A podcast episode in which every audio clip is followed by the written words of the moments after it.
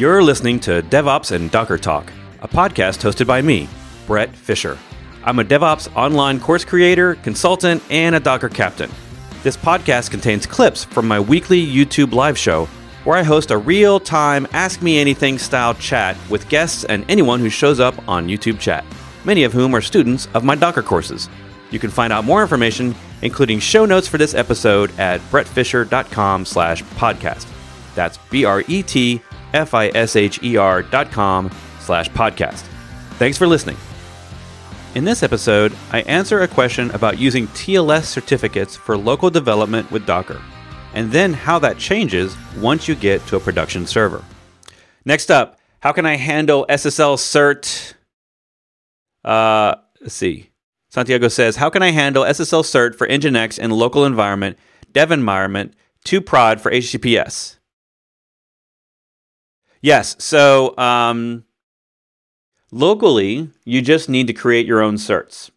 If you're if you're going to do local development, then what I would probably do is use Nginx or Traefik or something like that inside your compose file, and that way you can have URLs and pass those back to your app, right? And you can look up Let's Encrypt.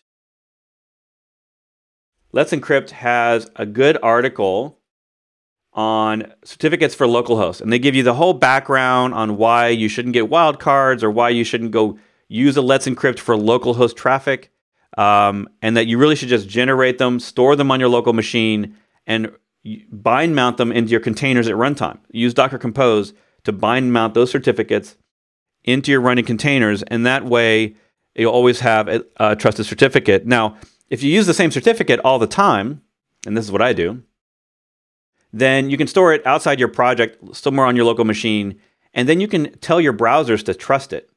So if you're using the name that matches the certificate, if you create the certificates with the name localhost on your local machine, and then you use those in your compose file for your proxies, and then you tell your browsers to trust that certificate, then you have a you know you have a great local development environment that is always going to work. It's not going to give you warnings, and your browsers will trust it.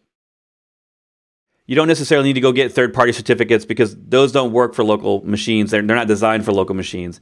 And I wouldn't necessarily share these certificates out. There's no reason to really share them. They're easy to create.